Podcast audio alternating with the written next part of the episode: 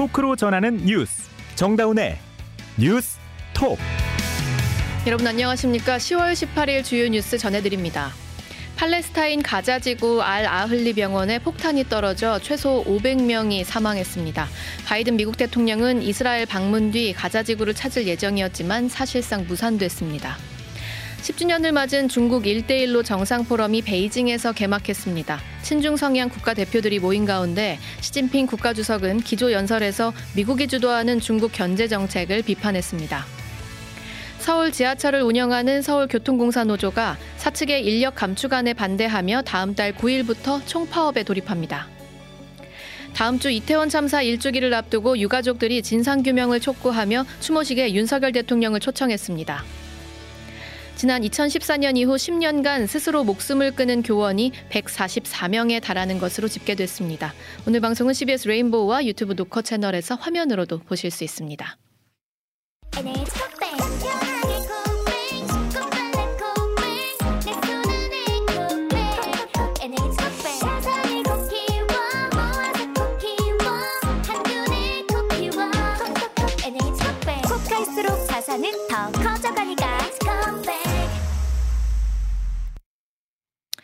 팔레스타인 가자지구 북쪽의 한 병원이 어제 저녁 폭격당해 500명이 숨졌습니다.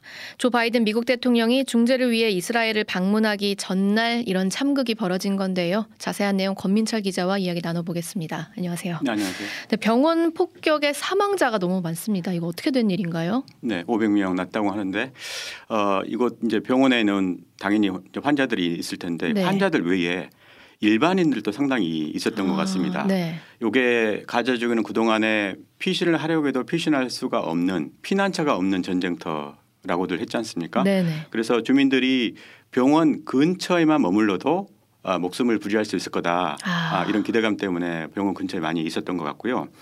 이번에 폭격 맞은 음, 아까 말씀하신 알 아흘리 병원은 특히나 어, 영국의 성공회에서 운영하는 병원이기 때문에 예. 이곳은 다른 데보다 상대적으로 더 안전할 것이다 이런 아. 주민들이 많이 기대를 했던 때문인 것 같고요. 예. 어, 사망자 대부분은 현재 어, 여성과 어린이들이라고 하는데 이 집계가 이어질수록 어, 사망자는 더 늘어날 것 같은데 일부에서는 천 명 이상이 될 것 같다 이런 얘기도 나오고 있습니다. 네. 여기서 로켓이 병원을 그 쳤을 때 당시의 상황을 한번 보고 가겠습니다. 어, 영상으로는 재생이 안 되는 건가요? 소리 네 소리가 좀 잘 안 들리는데 어. 아, 너무 끔찍하네요. 네네. 네. 네. 지금 이, 이 알자지라에서 네. 틀고 있는 영상인데 이 영상을 이제 지켜보던 그러니까 이 장면을 지켜보던 주민들이 이제 이 놀라서, 놀라서 찍어서 올린 거군요. 장면도 좀 있고요. 뭐 어린이와 여성들이 대부분이라고 하니까 정말 피난가 있던 분들이 한 줄기 끈을 붙잡고 피난가 있었는데 이런 일을 당해서 뭐 너무 참담하다는 말밖에 할 말이 없을 것 같습니다. 근데 이게 지금 누구 소행인지 아직 불분명한 건가요? 네, 일단 이, 이 소식을 처음 저, 저, 처음 전한 쪽 외부 전한 쪽은 어, 가자지구의 이제 그 행정부였고요. 예. 어, 이스라엘이 이 폭격을 해서 이런 참극이 발생을 했다라고 발표를 했습니다. 어, 그동안 이스라엘의 전쟁 이후의 행적을 보면 어, 주민들을 남쪽으로 피신을 하라고 해놓고 남쪽을 남쪽을 공격을 하든가 네. 아니면 그 이번에도 그 가자 지구에 있는 다섯 개 병원을 대상으로 해서 어, 소개하라 이런 명령까지 발동을 했다고 음. 합니다 이미. 예. 그런가 하면 학교도 일부 학교의 경우는 이스라엘의 공격을 받았던 상태이기 때문에 이 가자 지구의 행정부의 발표를 어, 믿지 않을 이유는 없었던 것 같습니다. 음. 그런데 그 이후에 이제 이스라엘이 아, 자신들의 소행이 아니다라고 이제 진화를 했죠. 예, 예. 어, 처음에는 이게 자신들의 소행이 확인이 안 된다라고 이야기를 했다가 조금 더 이후에는 어, 이게 알고 보니까 그 팔레스타인 이슬라믹 지하드라고 하는 단체의 예. 소행이다. 이 단체가 실수로 쏜 로켓이 병원을 타격을 했다. 이렇게 음. 좀더 어, 발전된 이제 주장을 내놨는데 네. 물론 그 지목당한 이슬라믹 그 지하드는 강력히 아니라고 부인을 하고 있습니다. 네. 어, 다만 미국과 그나마 아, 관계가 좋은 사우디아라비아의 경우는 이게 이스라엘의 극악무도한 범죄다 이렇게 아. 규정을 하고 있습니다. 그런데 팔레스타믹 이슬람 팔레스타인 이슬람믹 지하드라는 이름은 좀 생소해요. 네, 이번 전쟁 국면에서 처음 등장한 네네. 단체인데 어, 하마스와는 또 다른 무장 정파거든요. 어, 그런데 현지에서는 매우 잘 알려진 그리고 아. 현지 주민들 사이에서는 호감도가 매우 높은 그런 단체라고 합니다. 네. 어, 이 단체는 이슬람 형제단에서 독립을 했는데 현재 가자 지구에서 활동을 하고 있다고 하고요. 그러면은 이슬라 그 이스라엘의 주장대로라면 가자 지구 음. 안에서 쏜 로켓이 가자 지구 안으로 떨어졌다는 말이 되잖아요. 그렇죠. 그 주장에 근거가 있습니까? 어, 병원이 폭격을 당할 당시에 지하드에서 쏜 로켓이 병원 옆을 지나갔다 이런 얘기를 하고 있거든요. 네. 다시 한번 강조드리지만 지하드가 쏜 로켓이 병원을 정확하게 맞췄다가 아니고 병원 옆을 지나갔다라는 얘기인데 그래서 이제 관련된 증거를 그 공개를 하겠다라고 했는데 조금 전에 들어오기 전에 조금, 조금 전에 보니까 이제 관련된 증거라고 어, 공개를 한 게 이 영상입니다. 예. 어, 조금 객관적이고 무슨 과학적인 그런 데이터라기보다는 영상이어서 아. 앞으로 어, 이스라엘이 얼마나 객관적인 증거를 내놓느냐 어, 여기에 어떤 이 이번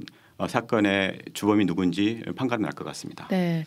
그런데 어쨌든 뭐 누구의 소행이건 이게 폭격이 뭐 의도된 것이든 아니면 뭐 실수든지 간에 바이든 대통령이 이스라엘 방문하기 전날에 이런 사건이 터지면서 뭔가 좀 지금 정세에 미치는 영향이 더 커진 것 같단 말이죠. 네. 조금 전에 제 방송 시작하기 직전에 바이든 대통령이 이제 이스라엘 텔라비브에 도착을 했다고 하는데요. 예. 어, 그 이스라엘에 다섯 시간 동안 이제 머무르는 걸로 어 이제 일정이 대폭 축소가 됐습니다. 당초에는 이스라엘 외에 요르단으로 건너가서 요르단 국왕, 이집트 대통령 그리고 팔레스타인 자치정부 수반과 함께 만나서 정상회담을 네네. 열기로 했습니다. 이 이번 중동 방문의 목적은 크게 다섯 가지였을 텐데 하나는 이제 이슬람의 그러니까 이스라엘에 대한 지지 네. 그리고 이스라엘로부터 이번 전쟁의 목표라든가 전략을 청취하는 것.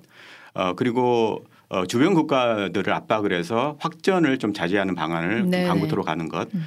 그리고 어 그리고 이제 인질들 있지 않습니까? 네네. 그 하마스가 억류하고 있는 그 인질 그 인질들을 석방을 하고 그리고 가자 지구에 있는 민간인들을 어떻게 좀 지원할 건지 이런 것들이 이제 방문의 목적이었을 텐데 네. 에, 방금 말씀드린 목적들 가운데 뭐 확전 방지라든가 음. 또 인질 구출은 사실상 물 건너간 것으로 어, 보여집니다.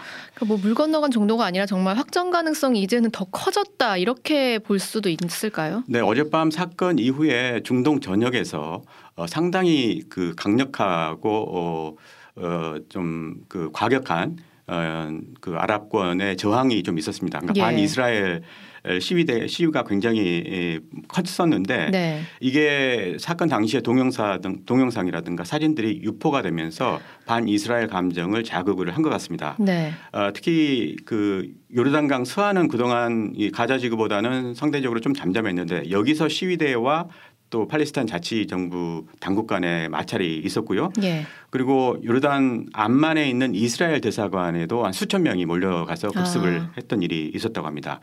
아, 문제는 반 이스라엘 정서뿐만 아니라 반미 감정에도 도화선이 될 것 같다는 그런 관측이 나와 있는데 어제 그 레바논 베이루트에 이스라엘 그 미국의 대사관이 있는데 예. 있는데 이곳에도 시위대가 아주 엄청나게 많은 아. 숫자가 쳐들어갔다고 하고요. 그렇기 때문에 이제 미국 정부는 레바논에 대해서는 적어도 어 미국인들의 그 출입을 당분간 하지 말라라고 하는 음. 이제 긴급 명령을 발동을 했다고 합니다. 현재 아랍권의 이 시계는 정말 앞 한치 앞을 바라볼 그러니까 볼 수 없을 정도로 지금 혼미 상황인데 네네.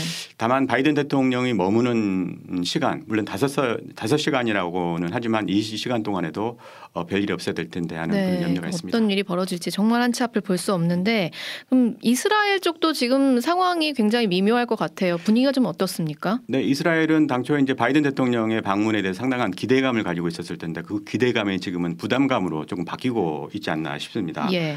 어, 백악관은 그 바이든 대통령의 이스라엘 방문에 대해서 어, 바이든 대통령이 네타냐후 총리에게 에, 굉장히 많은 어려운 질문을 던질 것이다 이렇게 음. 공개를 했었거든요. 예.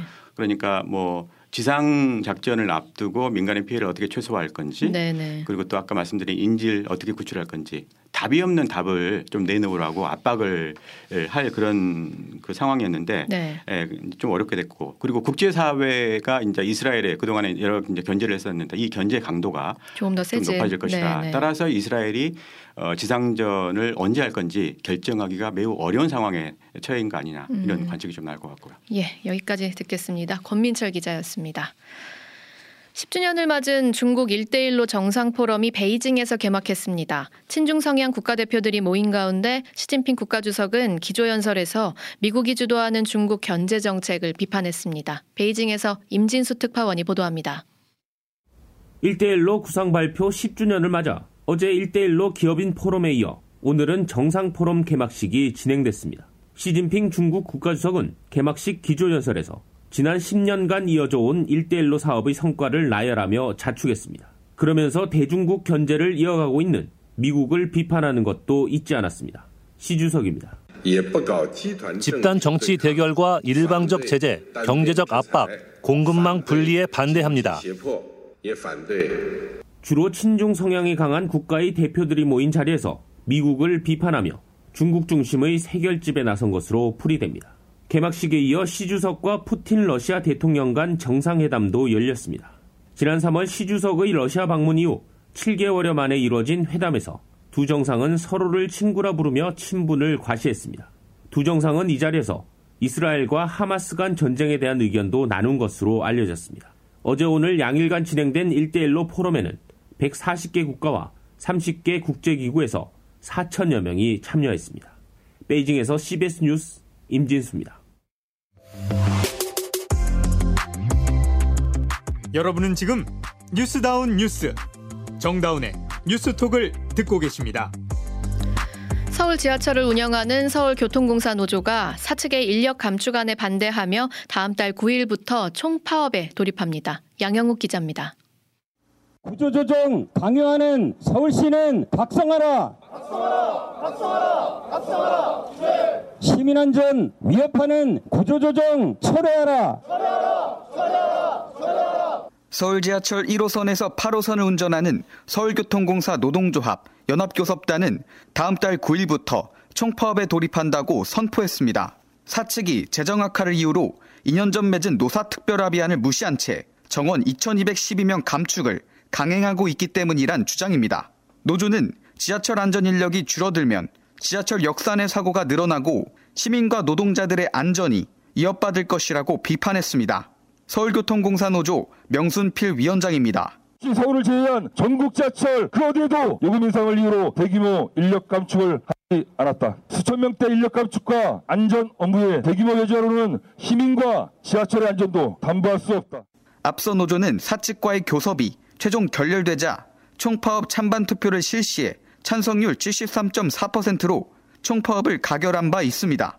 이어 어제 서울지방노동위원회에서 노사 간 최종 조정 절차도 종결되면서 노조는 합법적인 파업권을 얻게 됐습니다. 서울교통공사 노동자 2천여 명은 내일도 서울시청 앞에 모여 인력 감축안에 반대하는 결의대회를 진행할 예정입니다. CBS 뉴스 양형욱입니다. 다음 주 일요일이면 이태원 참사가 발생한 지 벌써 1년이 됩니다. 유가족들은 진상규명을 촉구하면서 일주기 추모식에 윤석열 대통령을 초청했습니다. 임민정 기자입니다. 이태원 참사 유가족들이 참사 일주기를 열흘 앞두고 윤석열 대통령에게 추모제에 참석하라고 요구했습니다. 유가족 및 이태원 참사 시민대책회의 등은 오늘 용산 대통령실 앞에서 기자회견을 열고 시민 추모대의 초청장을 대통령실 관계자에게 전달했습니다. 유가족들은 참사 1년째인 오는 29일 서울광장 분향소에서 일주기 시민 추모대회를 진행할 계획입니다. 고 김의현 씨의 어머니 김호경 씨입니다. 물 들어가는 가을, 설레야 할 바람이 날카로운 칼끝이 되어 심장을 파고드는 간혹한 10월이 되었습니다. 이태원 참사 일주기 추모제에 대한민국 대통령 유근선열님을 정중히 초대합니다. 꼭 참석하시어 특별법 제정을 통한 진상규명의 시작을 약속해 주십시오. 또 오늘 유가족은 이태원 참사 진상규명을 위해 특별법 제정을 거듭 요구했습니다. 12구 이태원 참사 특별법은 지난 6월 fast track으로 지정됐지만 현재 국회 법제사법위원회에 계류돼 있습니다. 유가족들은 참사 책임자 처벌도 촉구했습니다. 시민대책회의 이승훈 공동운영위원장입니다. 구조의 골든타임은 놓쳤지만 진상규명 책임자 처벌의 시간은 헛되이 보내지 않았으면 좋겠다는 마음을 호소하기를 CBS 뉴스 임민정입니다. 축구장 1,700개 규모의 살림을 태운 2019년 고성 산불과 관련해 전신주 관리를 소홀히 한 혐의로 전현직 한전 직원들이 재판을 받아왔는데요. 오늘 대법원에서 이 직원들에게 무죄, 무죄를 확정했습니다. 산불 피해를 본 이재민들은 있을 수 없는 일이라며 강하게 반발하고 있습니다. 강원 CBS 구본호 기자가 전해드립니다. 대법원 제2부는 오늘 업무상 실화와 산림보호법 위반 혐의로 기소된 전현직 한전 간부 7명에 대해 무죄를 선고한 원심을 확정했습니다. 검찰 측 증거만으로 유죄를 판단하기 어렵다는 1, 2심 판단이 틀리지 않았다는 겁니다. 사법부의 최종 판결에 산불 피해 이재민들은 분통을 터뜨렸습니다. 한운용 고성속초 산불 이재민 공동협의체 주택위원장입니다. 아직까지 컨테이너에 있는 사람들이 30명이나 되고 작게는 뭐 몇천에서부터 몇 억씩 다 앉은 사람이 없어요. 금리는 높고 보상은 안 되고 역사상 그 있을 수 없는 판결입니다. 피해 이재민들은 더 이상 피해가 반복되면 안 된다며 자발적으로 돈을 모아 산불백서 제작에 나섰습니다. 사법부의 이번 판결이 앞으로 있을 한전에 대한 손해배상 청구 소송에 영향을 미칠지도 관심이 모아집니다. 피해 이재민들은 지난 2021년부터 한전을 상대로 260억 원 규모의 손해배상 청구 소송을 진행 중인데 1심 재판부는 감정액의 60%를 지급하라고 판결하면서 이재민들의 반발을 샀습니다. 한전의 고의 중과실 책임보단 당시 강풍 등 자연적 요인이 피해 확산에 영향을 미쳤다고 본 겁니다. 산불 발생 4년 6개월이 지났지만 아직까지 집으로 돌아오지 못한 이재민은 30명에 달하고 있습니다. CBS 뉴스 구본호입니다. 오늘 국회 국정감사에서는 일명 문재인 케어를 둘러싼 건강보험 재정 문제가 여야 공방의 대상이 됐습니다. 현장에서 오수정 기자가 전해드립니다. 국회 보건복지위원회 국정감사에서 전 정부의 건강보험 보장성 강화 정책인 문재인 케어가 화두에 올랐습니다. 국민의힘은 문재인 케어가 건강보험 재정 악화를 초래한 포퓰리즘 정책이라고 주장했고 민주당은 현 정부의 재정 삭감이 문제라고 맞받았습니다. 민주당의 자료 제출 요구에 정기석 건강보험공단 이사장이 자료 제출을 강요받았다고 답하며 회의가 정회되는 소동도 있었습니다. 신동근 보건복지위원장과 정기석 이사장입니다. 이 자료는 해석에 문제가 있다라고 말씀을 했습니다. 그럼에도 불구하고 아니 그러니까 해석에 문제가 있는 자료를 왜 제출을 하냐 국정감사 자료를 제출을 네? 어, 상당히 강요를 받았기 때문에 어, 할 수밖에 없었습니다. 민주당 의원들의 반발이 이어지자 정 이사장이 사과하며 회의는 속개됐습니다. 농해수위에서는 정부의 농산 분야 연구개발 예산 삭감을 둘러싸고 여야의 공방이 이어지고 있습니다. 교육위 국정감사에서는 의대 정원 확대 문제와 필수 의료 인력 문제가 쟁점이 되고 있습니다. 국회에서 CBS 뉴스 오수정입니다. 지난 2014년 이후 10년간 스스로 목숨을 끊은 교원이 144명에 달하는 것으로 집계됐습니다. 박종환 기자의 보도입니다. 지난 7월 서울 서희주 교사의 죽음 이후 교권 회복에 대한 교원들의 거센 요구로 교원주의법 등 교권보호사법이 통과된 가운데 최근 10년간 스스로 목숨을 끊은 교원이 150명 가까이 되는 것으로 나타났습니다. 국회 교육위원회 국민의힘 간사인 이태규 의원이 교육부에서 받은 자료에 따르면 2014년부터 올해 8월까지 극단적인 선택을 한 초중고 교원이 144명에 달했습니다. 2014년 6명이던 극단 선택 교원은 2016년 4명으로 줄었다가 2018년 19명, 2021년 25명까지 늘었습니다. 지난해 20명으로 줄었고 올해는 지난 8월까지 14명으로 줄게 됐습니다. 지역별로는 경기교육청 관내가 31명으로 가장 많았고 이어 서울교육청 22명, 부산교육청 13명, 충남교육청 12명 순이었습니다. 학교급별로는 초등학교 교원이 78명으로 가장 많았고 고등학교 39명, 중학교 27명이었습니다. 연령대로는 30대와 40대가 각각 42명으로 가장 많았고 50대 30명, 20대 18명, 60대 12명이었습니다. 이태규 의원은 초등학교 교사와 20, 30대 젊은 교사들의 극단적인 선택이 많다는 것은 교권침해 상황과도 무관치 않다며 교권침해 등으로 억울하게 숨지는 교사들이 없도록 극단 선택의 원인과 배경을 정확하게 파악하는 노력이 이루어져야 한다고 강조했습니다. CBS 뉴스 박종환입니다. 이 시각 보도국입니다. 윤석열 대통령은 다음 달 교체를 앞둔 헌법재판소장 후보자에 보수 성향의 이종석 헌법재판관을 지명했습니다.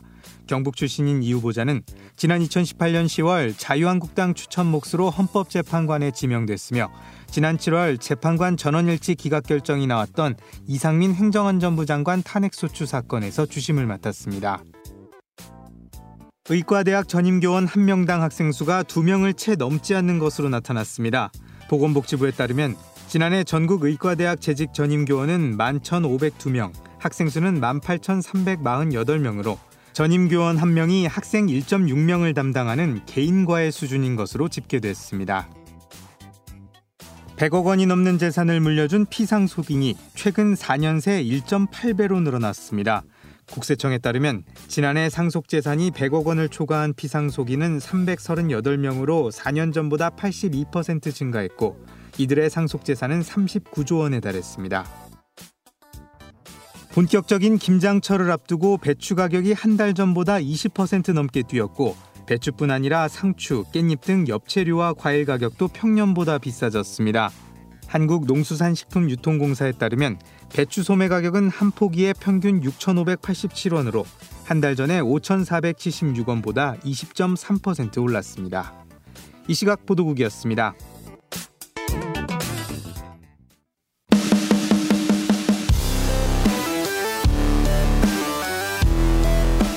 온라인 hot issue를 짚어봅니다.